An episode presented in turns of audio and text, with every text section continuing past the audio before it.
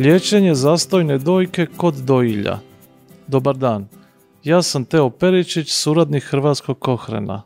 Mnoge dojilje se susreću s problemom zastojne dojke i ovo stanje može biti vrlo neugodno. Ima više potencijalnih načina liječenja. Dokazi o liječenju su sakupljeni u najnovijoj inačici relevantnog kohrenovog sustavnog pregleda objavljenog u rujnu 2020. godine. Obje autorice, Irena Zakarija Grković iz Hrvatskog kokrena na Medicinskom fakultetu Sveučilišta u Splitu i Fiona Stewart sa Sveučilišta u Liverpoolu u Ujedinjenom kraljevstvu govore o tome što su našle u ovom glasovnom zapisu, počevši s Irenom. Bok Irene. Prvo, možete li nam malo reći što je to zastojna dojka i zašto je to problem? Bog Fiona.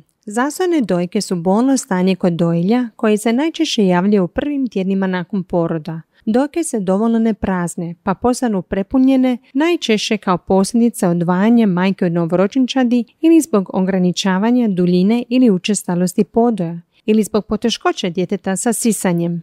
Kao posljedice toga dojke postanu kvrgave, tvrde i bolne, što znatno otežava dojenje. Ovo može dovesti do bolnih pradavica, upale dojke, kao i do pada u količini majčinog mlijeka. Očito je važno naći intervencije koje će ublažiti ove tegobe. Ima li drugih razloga za liječenje zastojnih dojki? Osim što je bolno stanje, žene sa zastojnim dojkama često prestanu dojiti ranije nego što su namjeravale. Ovo može imati negativne posljedice ne samo na zdravlje djeteta, nego i na majčino zdravlje. Zato je važno pronaći način za liječenje zastojne dojke, da bi žene mogle bezbolno dojiti koliko god žele. U prethodnoj inačici ovog sustavnog pregleda, objavljenoj 2015. godine, uključeno je devet istraživanja. Koliko ih je bilo ovaj put? Sada imamo 21 kliničko ispitivanje koje je uključilo preko 2000 žena i različiti vrsta liječenja zastojne dojke. Barem šest različitih vrsta liječenja su testirani, uključujući lijekove, masažu te hladne i tople obloge. Neke intervencije su uspoređivane sa standardnim liječenjem, a neke s drugim intervencijama. Što govore studije o učinkovitosti ovih terapija?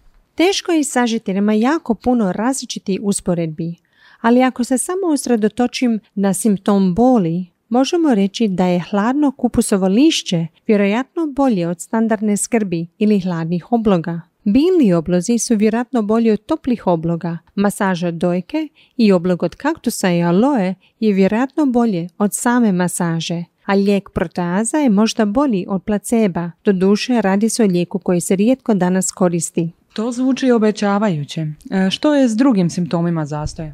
Za tvrdoću dojki, hladni kupusovi listovi vjerojatno djeluju bolje od standardne skrbi ili hladnih obloga, dok su hladni oblozi vjerojatno bolji od standardne skrbi.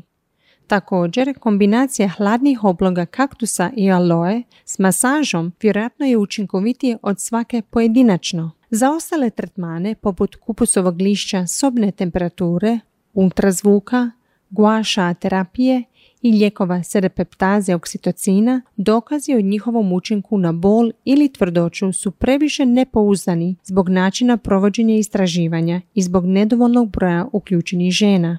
Ima li kakvih nuspojava liječenja? Iako je vrlo mala vjerojatnost da većina intervencija poput primjene kupusovog lišća ili toplih i hladnih obloga može dovesti do nuspojava, to nije objavljeno u uključenim studijima, tako da trenutno ne možemo sa sigurnošću reći da su sigurni. Jedine podatke koje smo našli u potencijalnim nuspojavama nalaze se u radovima o protazi i serapeptazi, gdje je navedeno da niti jedna žena nije imala nuspojavu, te u radu o toplim bilijom oblozima u kojemu su naveli da je vrlo malen broj žena doživjelo iritaciju kože koja je spontano nestala u roku od 24 sata. Na kraju, kako biste saželi dokaze koje ste pronašli o liječenju zastojnih dojki i kako mogu ljudi više saznati o tome? Zaključila bih da iako ima načina liječenja koji mogu smanjiti boli i tvrdoću zastojnih dojki, dokazi su još uvijek dosta nepouzdani.